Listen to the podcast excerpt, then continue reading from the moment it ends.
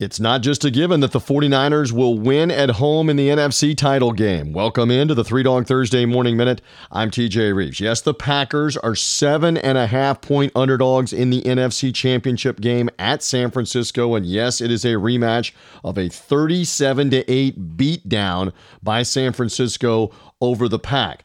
But did you know the 49ers are only 1 and 3 straight up in the last 4 times they've hosted the NFC Championship game. Now granted all of those were at the former Candlestick Park. This is the first time they've had the title game at the new stadium, Levi Stadium in Santa Clara, California with the 49ers as the host.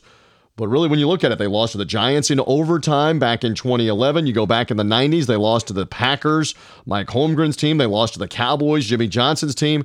So, can the Packers pay them back again and win in San Francisco? We will find out. And we talk a lot about this game and the Kansas City, Tennessee AFC title game on Three Dog Thursday. Find our show, 3dogthursday.com. Subscribe at iTunes, Spotify, Google Podcasts, wherever you find podcasts. And thank you for finding me here on the Three Dog Thursday Morning Minute.